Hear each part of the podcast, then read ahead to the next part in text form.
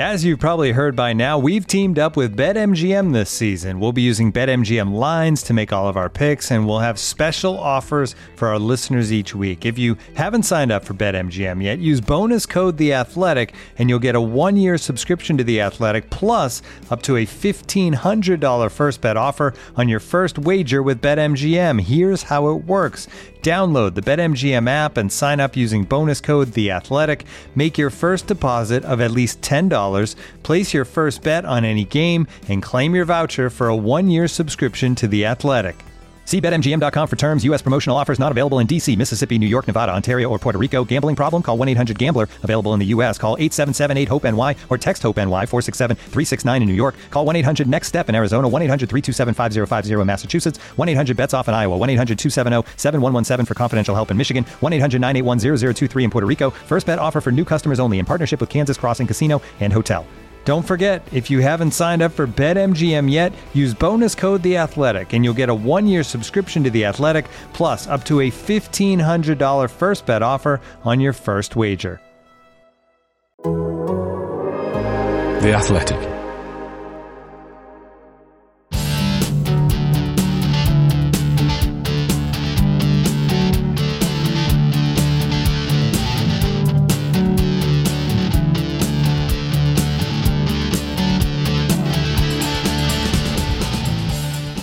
Welcome to Pod on the Tyne, your go to Newcastle United podcast from The Athletic.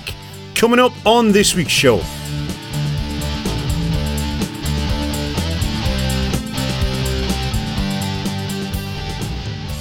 Fourth in the league, two weeks from a cup final, a record breaking unbeaten run. It's the weirdest crisis in football history.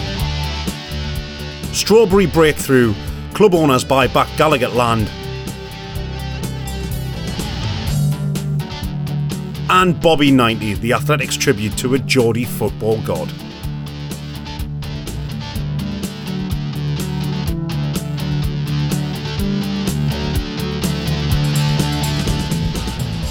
Hello, this is Pod on the Tyne. I am Taylor Payne. I'm delighted to welcome the whole gang yet again. Jacob is here. Jacob, how are you doing? You all right? I'm very good. I'm back down in London this week, which has given me a different perspective on life. Everything changes when you go south. That's uh, that's what happens. Uh, George is here. Tell me about it. You know all about the south. Tell me about it. Because I've just come back from down south. Oh, boo hoo, boo hoo. Oh, Jesus. How was it? Uh, it was a long way, Taylor. It was a very long way for that. It's about as far south as you can go without getting your feet wet, isn't it? Yeah. That place. Yeah, so obviously it was the south coast, so therefore, obviously, I was there. Um, the handover between Chris and Jacob has gone absolutely perfectly, as you can tell by the fact it was me in Bournemouth. Just slotted in nicely. And Yeah, Chris perfect. Waugh's here as well. Chris, aren't you? Hello. I am indeed. You looking well? Thank you. Thank you. Arthur. Surprisingly so. Yes, uh, I got a little bit of sleep last night actually, so I'm, I'm doing all right. But it's now it's now uh, I'm winning nine three in the Who James James's weed on between me and Alice Stake so far. So uh, Lovely stuff. Lovely stuff. Uh, what's the score in terms of James, in terms of being weed on by you? No, I can't possibly say that. Just realised what I was saying as I was going there. Oh no. No, forget. No, no, no. Right, sorry about that. No, no. I apologise, Jacob. They're, they're, they're normally so well behaved, but this is disgraceful stuff, isn't it? No, it's fine. We gave it a good two and a half minutes into recording before descending into anarchy. So it's just to see whether there's still some real tactical discipline on the podcast. honestly, toilet, toilet talk straight away out the gates. Uh, right then, let's talk about Newcastle United uh, against Bournemouth. 1 1 at full time. Um, are we worried yet, George? Is it time to start getting worried? I mean, personally speaking, for me, it isn't. How do you feel?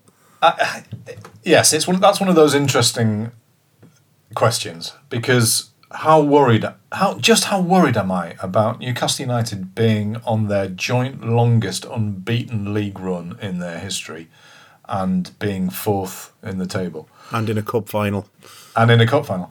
Yeah. Having said that, it wasn't very good, was it? It certainly wasn't a very good first half. I can't think of many worse this season, if any. And you know, I think Alan Shearer described them. Alan from work described them as leggy that day, and I think that's probably I think that's probably fair enough. I'm certainly not worried. I don't think that's the right. I don't think that's the that's the right word. But a bit of sort of trepidation, I suppose. We are, you know, we're close to a massive game against Liverpool, and we're also close to the cup final. And there is that sort of. I've got that feeling that they're that they've sort of run out of steam a little bit. Yeah. That's how it feels to me. And it's not, you know, it's not just that game. It's been it's been a little while. I mean, I think the good thing is that there are now two massive games coming up that everybody has no choice but to lift themselves for. But yeah, it wasn't a good performance.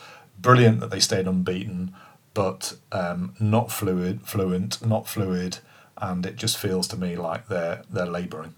Yeah, a little bit. Shades of the, the West Ham game again there. Newcastle look physically tired, but I've, I've got a feeling that they're mentally tired as well. I think this has been a lot for them in the last few months. Yeah, I mean, something Eddie Howe's been trying to push back on is this idea of you, of the, the fact that they are fatigued, and he sort of in, during his press conferences there was an odd exchange where he basically was was talking about uh, that that whenever he feels tired, you sort of speak to yourself, and then you you, you basically it's a psychological mindset almost, but uh, for the first time, I exchanged a few messages with people inside the dressing room. And they did. There was even an acceptance that they probably were jaded down there. That was that was from people even inside the dressing room. So I think that there is an acceptance that they've reached a stage in the season, both physically in terms of just the number of players who have gone down and who they who they're having to use over and over again. Eddie Howe has sort of fourteen or fifteen players he calls upon over and over again, which says a lot about squad depth but then also psychologically the fact that it probably has slipped towards Wembley that this cup final for a lot of players the, the majority of the players in that dressing room haven't won something before. There are some the likes of Sean Longstaff and Dan Burn who obviously have that emotional connection with the club and how huge a day out they realise that's going to be. And very much their focus they, they would argue, I'm sure it hasn't slipped, but it just feels like at least that is something that, that's in the in the in the background in the mind that they are considering that, and I think that that did really affect them. For the first half an hour, I thought Newcastle were really really poor. It's a good job that Bournemouth are poor because otherwise, I think Newcastle would have probably lost that game. Yes, they showed resilience to get back into the match, but the fact that Bournemouth are pretty toothless also aided them as well. It seemed as well, Jacob, that Newcastle's conceded the same goal that they conceded last week against West Ham. They're just they've they've had Fabian Schär scoring the same goal twice, and now they're conceding the same goal uh, twice. It was uh, again people losing their men from corners and and people getting free, and and just the defending wasn't as good as it has been. Yeah, it's one where it felt like watching it at the time, like you could point to about three or four individual errors possibly. I was slightly more sympathetic watching it back because I do think it was quite a good piece of set piece design from Bournemouth. They sort of managed to draw Burn away from his zone. And I think Burn had to go forward for it. And then that flick on just left that exposed space at the back post for uh, Sinisi. Is that how you say it? Sinesi? I'm not very good on my Argentinian Senesi, pronunciation. Senesi, tomato, tomato. he was hard. I like the look of him. Um, and yeah, so, so I think I'm a bit more sympathetic after kind of rewatching it, and I'll put that one down to a good bit of set piece design by Bournemouth. By the way, I just wanted to say if everybody is a little bit distracted by the thought of Wembley, then join the bloody club because I can't think about anything else. And you know, the club can't think about anything else if you and fans can't think about anything else if you look at the rush for tickets and and all the rest of it. And you know, players are only human. As Chris says, there are people in you know, this, it's, it has the potential to be life changing for all of us. You know, who who might be there or, or part of the club or who follow the club, and for these players, it's you know, it's the chance to be immortalized. I mean, it really is. I mean, it's a massive deal, and so of course, I'm sure Howe and his staff will have been impressing upon everybody that they have to focus, that the, these games are really important. But they're only human. Maybe in a couple of years' time, two or three years' time, people at the club will be able to be hard hard nosed about these things and think, okay, it's a big game, but it's just another big game. At the moment, though, this is a massive deal. It's a massive deal for everybody concerned. And if if they have, you know, half a thought or half an eye on this in a in a couple of weeks' time, then they're human beings. I don't blame them. I, I know that I certainly do. in terms of when you asking earlier, Taylor, if Newcastle fans should be worried now, and in terms of the, these results, yes, it's it's it, they've extended this unbeaten run, which is now extraordinary. Seventeen games is it now, and, and it, which is a, a, a club record.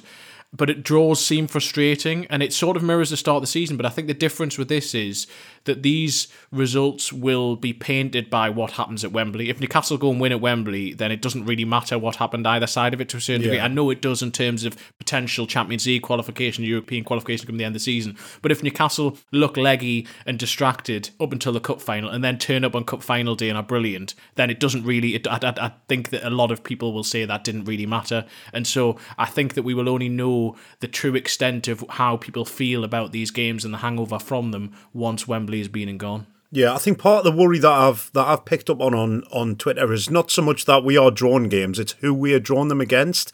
I mean, I don't think fans would be too concerned if we're drawn against Liverpool and Man City in the forthcoming games, but the fact we're playing against Bournemouth, who've been awful at times this season. West Ham, who've struggled for form, although have turned it around a little bit in, in more recent weeks. It's the fact that those draws are coming against teams that we feel like we should beat now and we are capable of beating. There wasn't an awful lot of quality in that first half at all, was there, George? But there was a genuine moment of brilliance from Allan St Maximin, Sean Longstaff, and Miggy Almiron popping up Yeah. at the back post to put the ball in the net, and it, it was the only bit of quality in that first half. Yeah, that was a, it was a it was a really good goal and great to see St Maximin driving in like that. Longstaff again clearly you know been having more lessons from um, from Alan from work, so managing to hit the target again, and then Almiron puts in Great save that. Yeah, it was a, it was a really, really good save, and yeah, it was it, it was a good moment, and there weren't enough of those. You know, there weren't enough of those things. It's funny. I mean, just just again to kind of come back to what you you you said there. I mean, I've had a I've had the thought for a long time that you know one of the reasons why what Newcastle have done has been so impressive this season is because they've been playing at their absolute limit, and they've all been playing above themselves, and I don't know how sustainable that was. I mean, the, you know, as long as it went on, it's brilliant, and you you absolutely embrace it and love it and enjoy every moment, and it's great to see sort of everybody out outperforming themselves like that. I just don't know how sustainable that was. I love to see the fact that they're still able to kind of grip onto games even when games aren't going their their way. But and you know the other thing to say though is that if this is Newcastle's dip, then they're dipping from an extraordinary place. I mean, I hope you know, and I I do think you have to ta kind of take a step back sometimes and say that clearly the longer they stay in the top four, you want them, you know, you want them to to be there and stay there. But you know, I I one of the kind of interesting things about the weekend was, of course, it was Howe's opportunity to go back to this club that he'd completely rebuilt and uh, taken through the div- divisions. It was very, very emotional. I kind of thought there was something interesting in that whole thought, though, of him coming back as a Newcastle man and the Newcastle that he now has as his home is uns- is dissatisfied with coming to Bournemouth and getting a draw, whereas two years ago, whatever, Newcastle were going to the south coast, usually with me there, Chris, as you'll know, and getting absolutely hammered. Oh, have you been to the South Coast? You should have mentioned. Yeah, I've been to the south coast a few times. Yeah, and I don't know. I'm I know that we have to treat games in their own right, and that's fair. But you know, the the Newcastle that Howe brought back to to Bournemouth is this like ferocious thing. Yeah. it's like we're now ferocious with ourselves for not winning. I don't know. I just think there's something kind of quite beautiful about that. You're right. It is an entirely different beast now, isn't it? And, and I think part of what the frustration is at times is that we've had this sort of uplifting form, this uplifting, uh, the whole feeling around the club, and, and I think everyone just wants this to keep going. But it, like you say, it would be nigh on impossible for it to keep going. It's been going at this pace and gathering momentum for so long. It was going to have to drop off at some point, wasn't it? Um, Chris, that second half, it, it was still lackluster, but ever so slightly improved. But Newcastle just weren't really a goal threat, were they? No, and there was just sloppy bits of play. I mean, Dan Burn, there was a lot highlighted about uh, when he nearly gave the ball away and it just seemed to just Switched just- off. It didn't seem to even compute what had happened. Switched off, but he wasn't the only one. I thought Sven Botman was very under par compared to to normal. I thought there were a lot of performances really across the pitch. Newcastle's midfield were very sloppy in possession. Joelinton was played as a number six, Yeah. which was a bit odd as well. I didn't really. I think you saw the limitations of him being there. I thought he did some good things, but you also saw. And, Nobody is going to replace Bruno Guimaraes. We know that within the squad, but even so, it was a strange. It was almost like they wanted a bit more muscle in there. Howe kept on referring to how athletic and physical that Bournemouth team were, but it just seemed a bit of a confused performance all around from from the from the team. I actually thought Almiron, although he scored, I thought he was poor.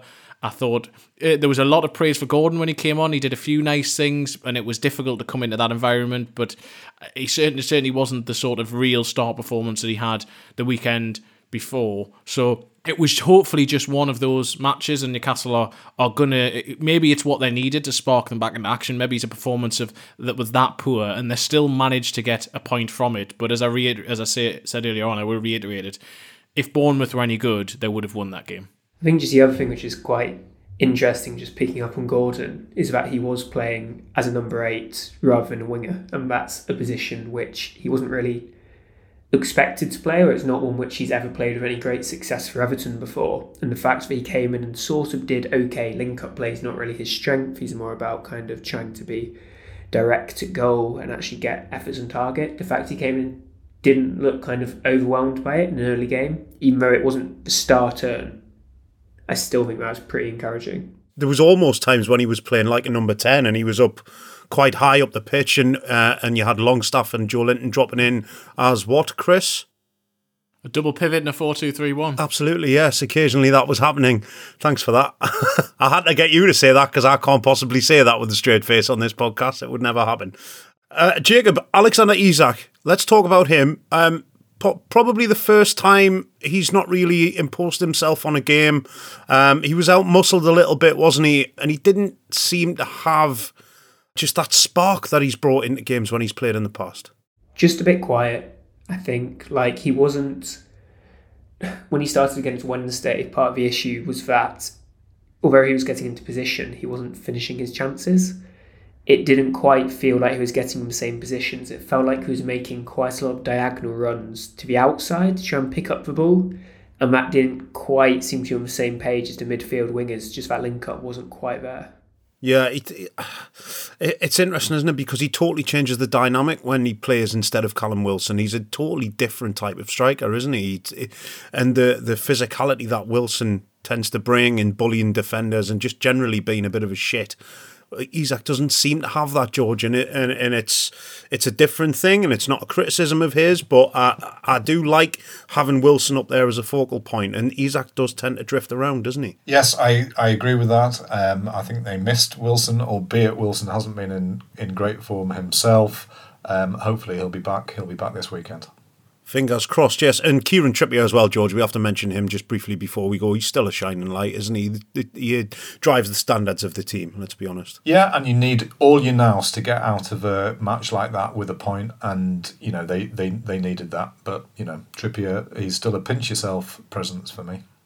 Absolutely. Yeah, 100%. Uh, right then, let's crack on. You can go to theathletic.com forward slash Newcastle pod where you can pick up a subscription to The Athletic and pay just £1.99 a month for your first year. We'll be back in a minute to talk about Strawberry Place.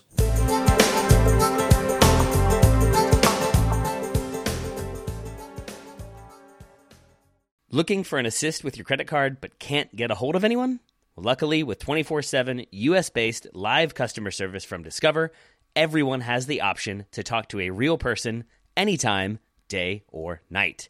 Yep, you heard it right. You can talk to a real human in customer service anytime. Sounds like a real game changer, if you ask me. Make the right call and get the service you deserve with Discover. Limitations apply. See terms at discover.com slash credit card.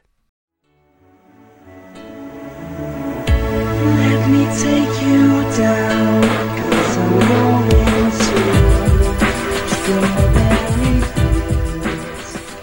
Right then, uh, Newcastle United have bought back the long term lease on the land at Strawberry Place, situated at the south of St James's Park behind the Gallowgate end. There's a long story here behind this. Can you summarise the history of this for me, Chris? Uh, you're the man for this.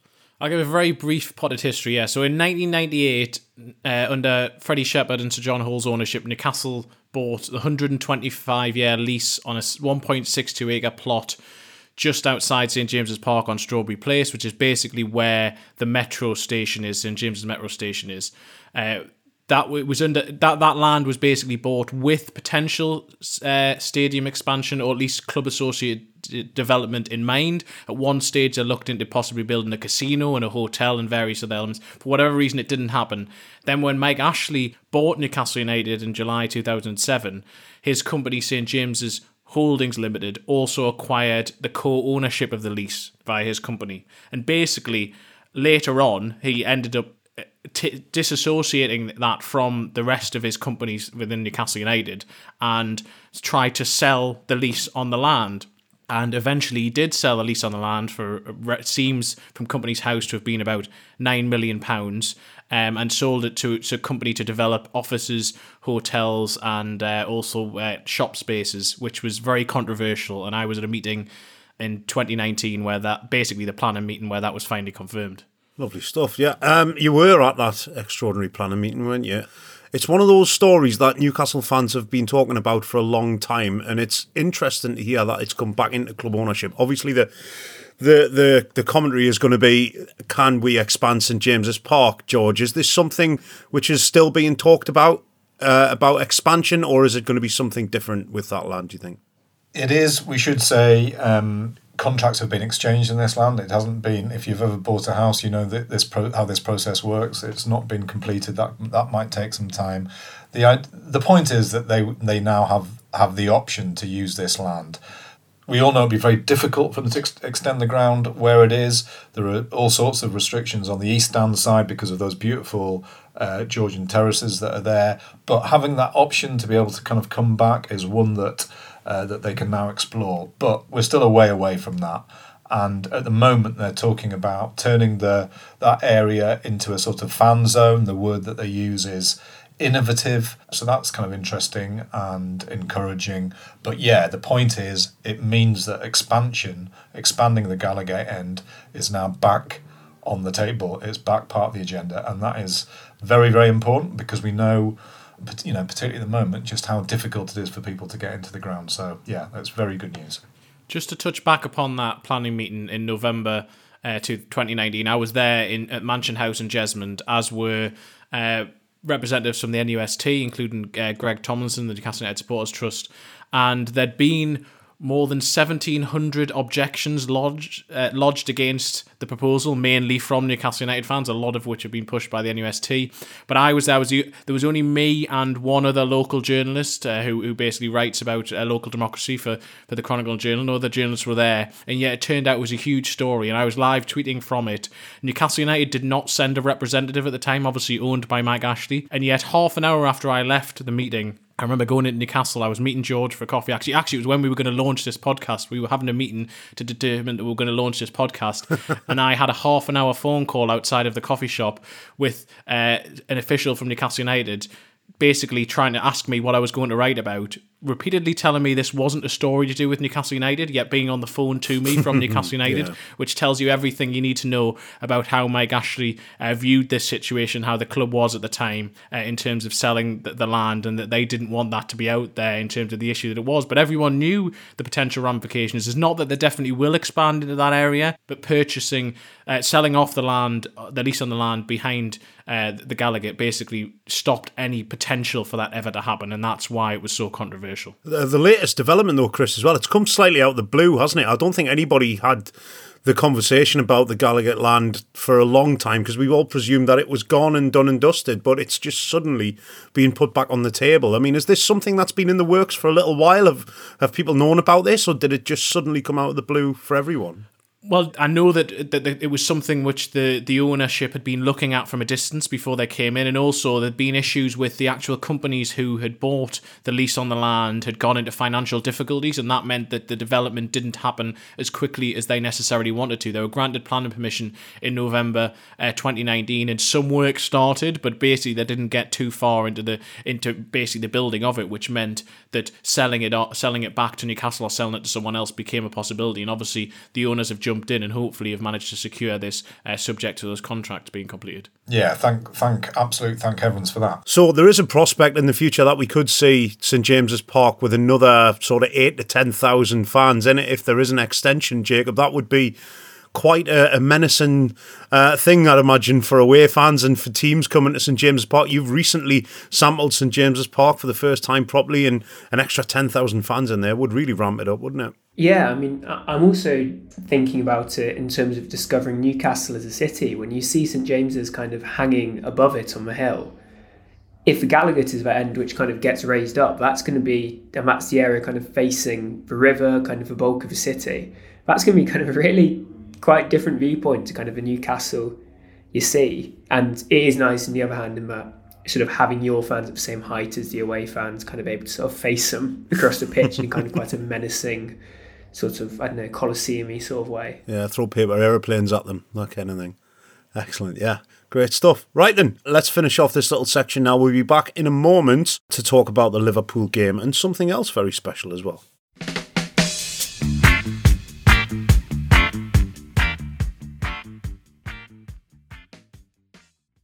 This episode is supported by FX's Welcome to Wrexham. Celebrity owners Rob McElhenney and Ryan Reynolds' small town Welsh football club has finally been promoted into League Two after 15 seasons in the National League. Dedicated staff and supporters celebrate the team's return to glory while bracing for the newfound challenges that come with being in a higher league. Will Wrexham AFC stand up to the challenge and rise again into League One? FX's Welcome to Wrexham, all new, Thursdays on FX, stream on Hulu. This episode is brought to you by Michelob Ultra, the official beer sponsor of the NBA. Want to get closer to the game than ever before?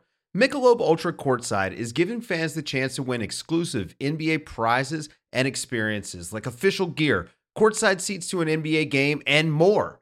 Head over to michelobultra.com slash courtside to learn more. Looking for an assist with your credit card but can't get a hold of anyone? Luckily, with 24 7 US based live customer service from Discover, everyone has the option to talk to a real person anytime, day or night. Yep, you heard that right. You can talk to a real human in customer service at any time. Sounds like a real game changer if you ask us. Make the right call and get the service you deserve with Discover. Limitations apply. See terms at discover.com/slash credit card.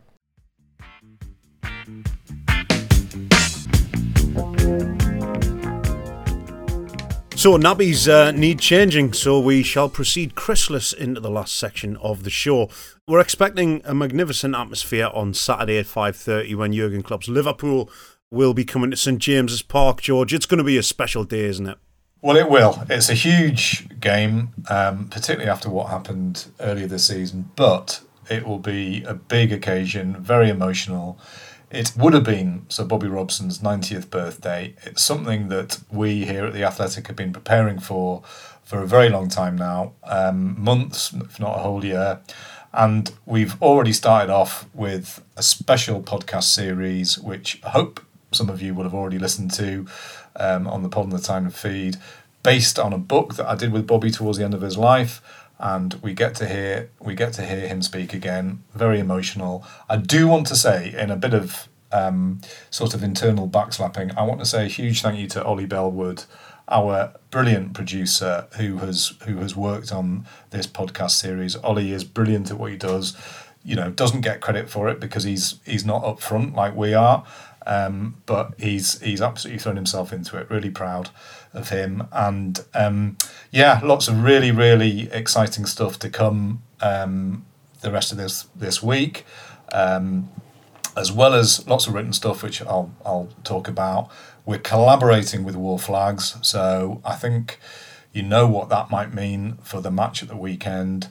We are also bringing out, when I say we, not the athletic, but a, a, a uh, fanzine is being brought out, which is going to raise funds for the Sir Bobby Robson Foundation, and everything's been done under this Bobby 90 banner, um, which I love. I love that idea of Bobby apostrophe 90, echoing back to Italia 90, and also, of course, to his 90th birthday.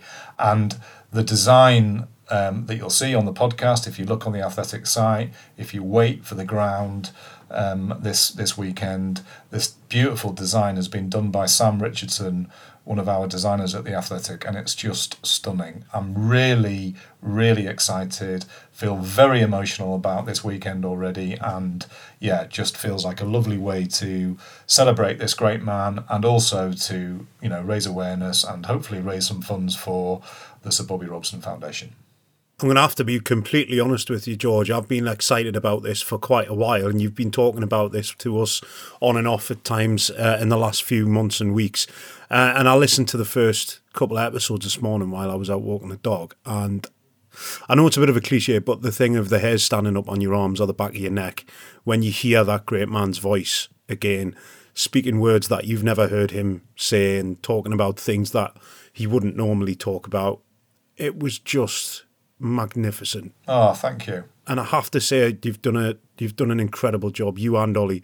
Uh, you know, I'm I'm not here to, to blow smoke, but that is that is that is properly special. And Oh, as a Newcastle you. fan, and just as a football fan, it, it is it is a beautiful piece of work, and you should be really really proud of it. Honestly, Well, you really should. that- It's great. that does make me feel very proud and it makes me feel very emotional and I, I do I do appreciate that I think one of the things is that you you know certainly when I when I kind of work with with with Bobby.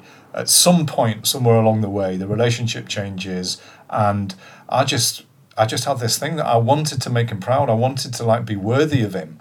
Um, and obviously that was it was about writing writing a book and he wasn't very well at this time. When when I thought about turning the these recordings uh, into something like this into a podcast I didn't think that kind of my voice would appear on it but of course when you listen back to it it is this very intimate thing where we're having a conversation we're looking through photographs it's like stirring memories in him and we're we're kind of chatting to each other and yeah it's it's Bobby in a in a sort of environment that you've not heard him before. He was vulnerable at that point. You know, he was ailing. It was towards the end of his life. Um, you know, I have to kind of warn you that the fourth the, the fourth episode where he, where he talks about setting up the foundation, is brilliant foundation that raises, you know, raises money to to help, you know, treat and and fund cancer research through the NHS. It's a very very powerful listen. But I think the fact that it's somebody like him talking about cancer makes it all the more important. I have to say a big thank you to his family who've who've allowed us to do this. But yeah, it's um it's been a proper labour of love to to do it and all the way through the the the hope is that you know the hope is that we'll make him proud. Well, I'm sure you have, uh, and you can tell you've poured absolutely everything into this. Um, Jacob, as a as a non-Geordie and as someone who is spectacularly and disgustingly young, um, what did you make of it all? It's an interesting one because I was sort of thinking about this and I was talking to George about it. Kind of uh, Bobby's last season at Newcastle was the first season of football I ever really remember. Even even that's a bit of kind of a a fuzzy memory. So kind of over the last six weeks, kind of one of the great joys of covering Newcastle has been not only learning about the club but learning about Bobby as a man. You kind of get that kind of wonder of learning about this kind of extraordinary life. And thing which struck me, it, it kind of like starts as a cliche in that everyone has a story, but what I find amazing is that not one of the stories seems to be really about football, which is remarkable because he's like one of the greatest managers of the last kind of 50, 60 years, and yet none of them are really about football. They're about Bobby the man. And I think that's kind of what seems to me, from this kind of outsider's perspective, to be the special thing about him. Absolutely. I mean, football's such a tribal thing, isn't it? And I think Bobby was one of those few people in football who crossed with all football fans. Everybody respected him. Everybody loved him. On the day that he died, um, I went to St James's Park with a friend of mine called Tony Pottinger, who's a Sunderland fan. He wanted to go because of what Bob- Bobby meant to him and because of the affiliation with uh, the England team and Italia 90 and all that. And we went together and put football shirts on the seats and sat there and had had a few moments of quiet. And, and he just crossed boundaries, didn't he? He was he was a monster yeah, of the game. It doesn't. It just doesn't happen that. And um, no, I mean Sunderland fans sang his name on the day. You know, in the in the first game that they had after he, uh, that he after he died, it was a friendly match in Scotland. I remember. And yeah, for this fanzine that that we've produced, um, which will be on sale this week, so please keep an eye out for that. Um, there are contributions in it from Sunderland fans and also Middlesbrough fans, and it, it's it's weird this thing. I mean, obviously England, you know, is a big part of that, and what he did, and the Italia ninety in particular, sort of changing the face of football in this country. But it was also something to do with his personality and yeah. the way that it straddled those boundaries. And on the podcast, in the in the in the fourth episode, he talks about going to Sunderland to watch a game at Sunderland when he's very very poorly, and two old Sunderland fans shouting to him and handing him a twenty quid note and a 10 quid note for his charity. Um, just very powerful. And I, d- I do also want to um, to say a big thank you to Jacob, who. So when I said last week that I was feeling a bit broken, one of the reasons for that is because Jacob came up with this absolutely beautiful idea, which was to walk from Langley Park, where Bobby grew up, where he went down the pit as a as a um, as a young man, and also where uh, football came into his life. To walk from Langley Park to St James's Park, but it was also Jacob, wasn't it? It was tr- kind of tracing tracing the journey that Bobby had had made as a kid.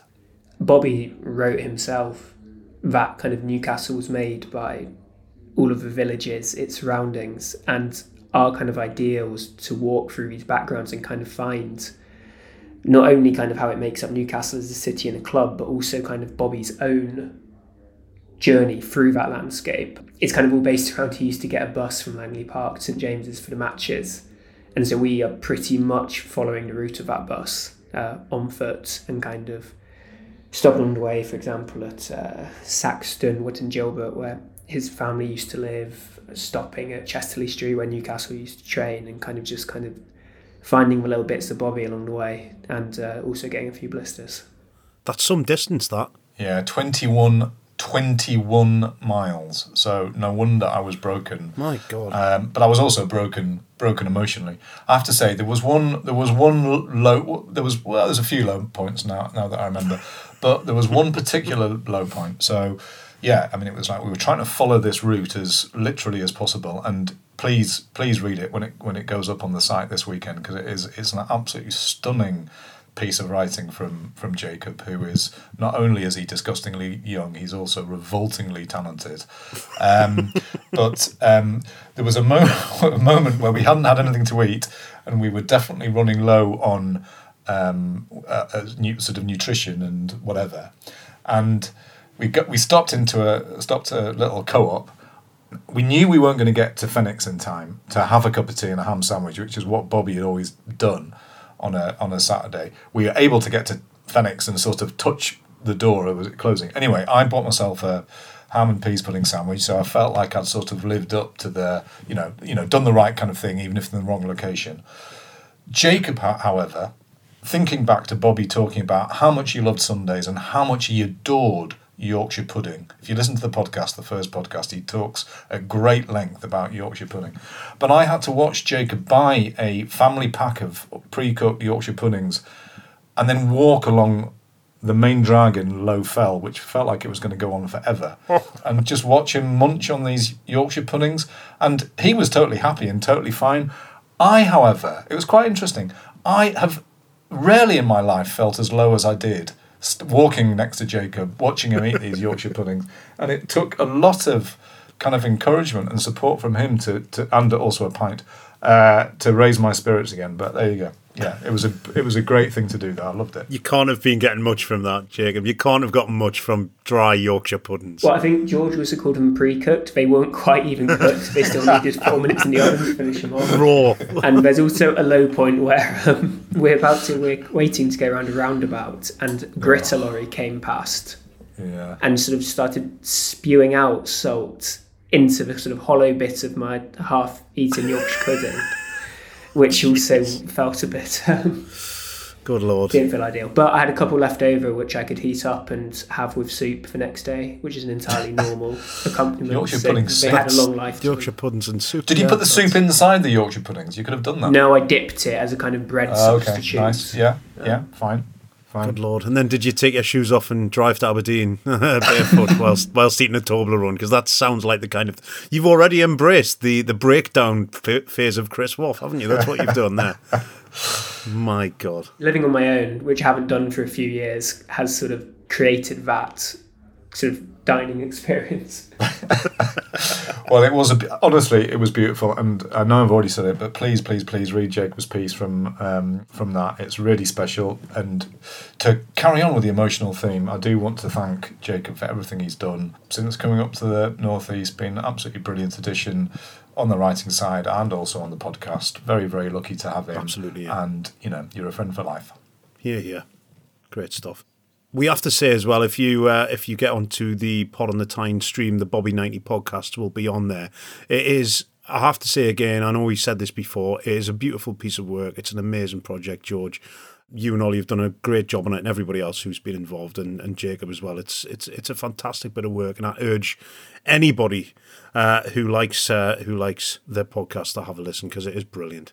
Thank you, thank you, thank you. And I should have said one of the pieces that's going up this week. In fact, it'll be out by the time the podcast uh, comes out. I've done a I've done a written piece on Bobby's influence at Newcastle now. So, in other words, in the club as it is now. I hope and think it's that's quite special too. Chatting to people like Dan Burn, I took him back to the seat where he watched the team as a kid because his first memory is of is is of watching Sir Bobby's team in the Champions League. So that was really special. And also talking to people like Steve Harper and Shola Ameobi, both players under Bobby, of course, um, now have positions of prominence at Newcastle. Neil Stoker, who's on the kit staff, was given a full time job by Bobby, and just trying to examine, you know, why there is this relationship with him. Um, he was Newcastle manager for five years. Newcastle didn't win anything. It was a very very special time. Um, but there is a reason why there's this resonance and why he still means so much to us. The interesting thing, what those people said was, he gave unity back to Newcastle at a time when they were bottom of the table, when the club was, the dressing room was riven by civil war, really. There was no money left. They had no training facilities to speak of, no academy. And he rebuilt the club and got them back uh, into the top four or five. But it was about that feeling, and people are talking about that being back now, which is really, really encouraging that there are a lot of parallels between then and now. Anyway, sorry, um, but I did I did want to just talk about that because Bobby is still at the club now. He's there obviously as a legendary, iconic figure, but there is a lot of him still in the club right now, and that is um, that's very powerful. Wonderful stuff. Uh, and of course, chaps, uh, before we finish off, before we sign off for the day, there is the small matter uh, of a game with Jurgen Klopp's Liverpool at the weekend, a fittingly formidable opponent, one of uh, English football's great clubs. Uh, even if they haven't been firing on all cylinders so far this season, Jacob, they're a dangerous prospect, aren't they? And Newcastle will have to be at their very best to get anything out of that game. I know this well because we're recording approximately two hours before kickoff of the Merseyside derby, which I'm absolutely dreading from an Everton perspective, and they are still dangerous. Um, yeah, I think what's quite interesting about it is kind of both teams are a little bit short in midfield at the moment. Liverpool as a lack of form and because of injuries, and Newcastle because of Bruno's suspension.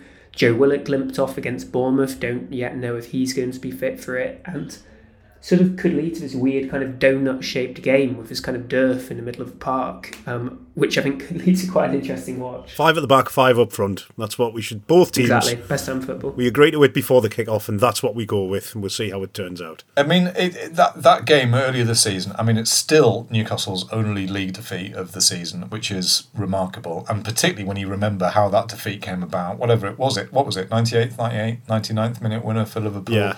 And you know, Eddie Howe talked after that after that about how it stayed with him. It stayed with them for a very very long time.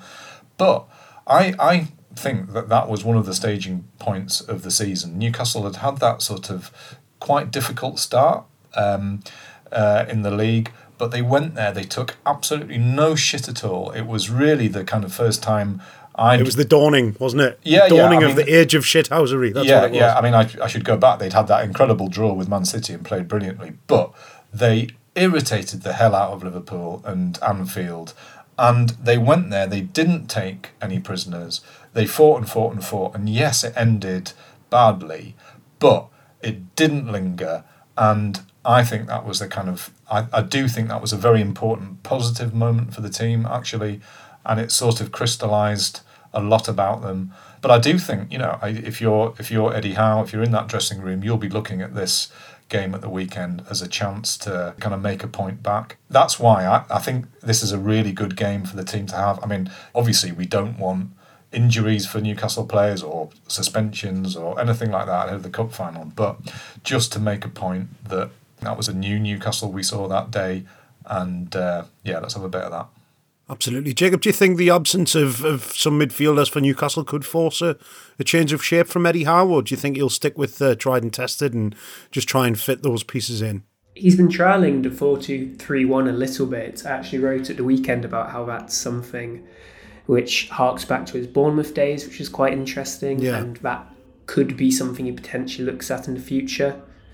I actually thought Elliot Anderson looked okay when he came on against Bournemouth. It was one of his more encouraging cameos, and so he could potentially come in as an option, especially if Willock's not fit. I'd be slightly wary about changing formation ahead of such a big game against this, against a team in Liverpool who still are, I think, at the moment, European rivals. Yeah. I think you'll consider it. I'd be surprised if he does it. Fair play. Uh, right then, shall we wrap things up, chaps? We probably should, yeah. Yeah, we probably should, shouldn't we? Uh, thanks very much, everyone, for listening. And if you're a, a Newcastle fan, there is literally no better time than right now to join the Athletic with all the fantastic Bobby 90 stuff. Cup final just round the corner, the top four still in touch and distance as well. Go to theathletic.com forward slash Newcastle pod, where you can pick up a subscription and pay just £1.99 a month for your first year. Thanks very much, chaps. Thanks to Chris Waugh, who's uh, disappeared early doors again, obviously on father duties this evening. Thanks to you, Chris. Uh, cheers, Jacob. Thanks for your time. Cheers for having me. Enjoyed it. No problem at all. And as always, George, thank you very much to you. Thank you very much. Big week this week, Ooh, but next week, oh, big week next week too. Ooh. Let's just let's just take it one game at a time, All right. and all those other cliches. Yeah, excellent stuff. Right then, take care, everybody. Speak to you soon. This has been Pod on the Tyne. Bye bye.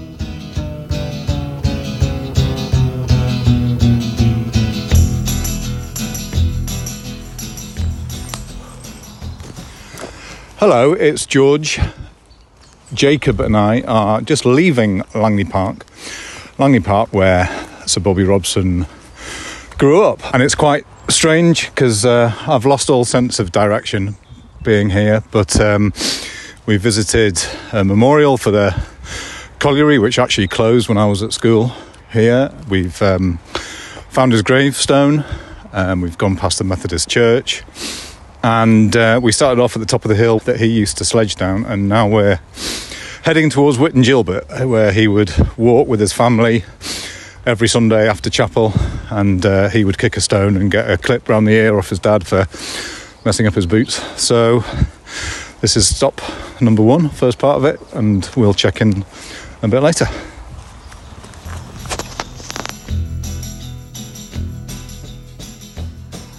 We're now walking out of Witton Gilbert towards Sacriston, where Bobby was born. Now, please explain, Jacob, why we're holding a confectionery product in our hands and what is it?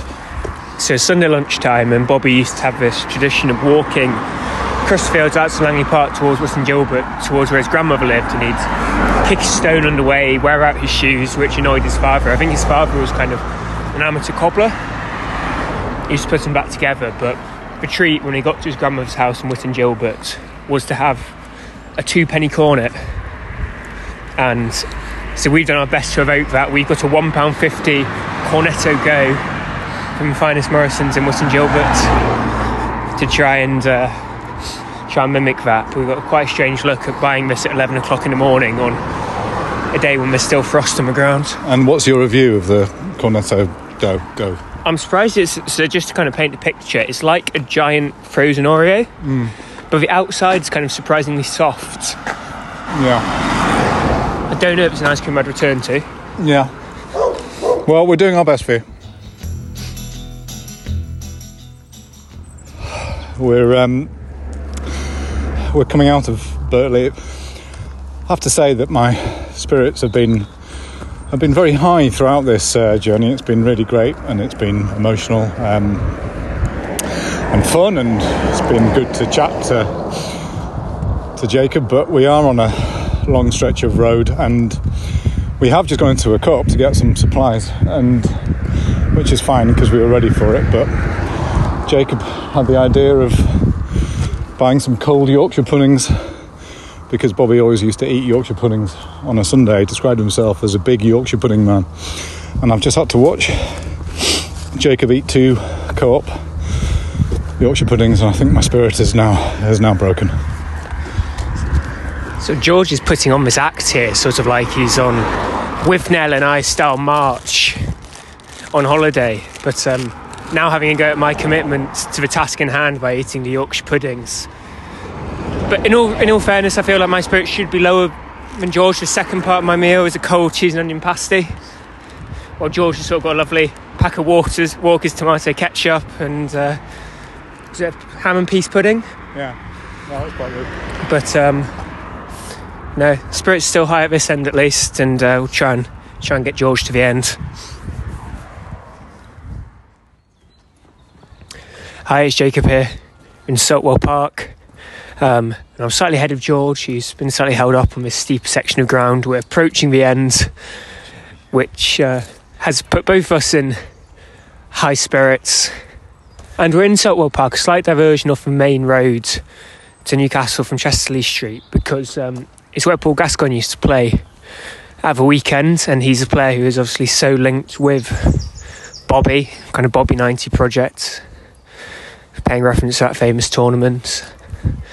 But there is a decided lack of anything footbally.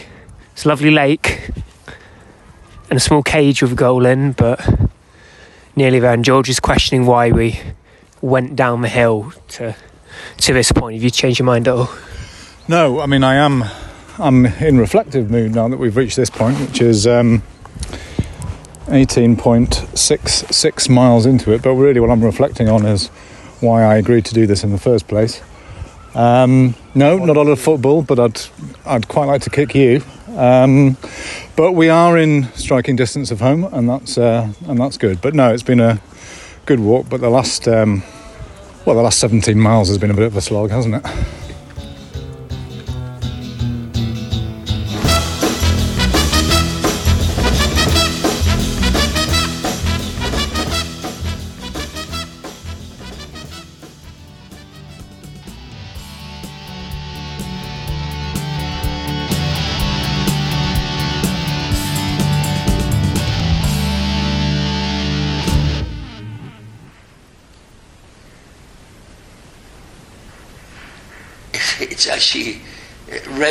Right owner with the right money, with the right manager who makes good buys and buys well, sensibly, and can know the game well and be tactically adept.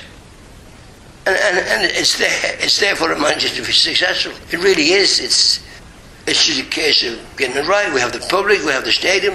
I think that the owner or the chairman and the manager are crucial to each other. And if that's a good partnership and, and they're backing each other up and they're supporting each other, there's no reason why it can't be in the top four all of the time.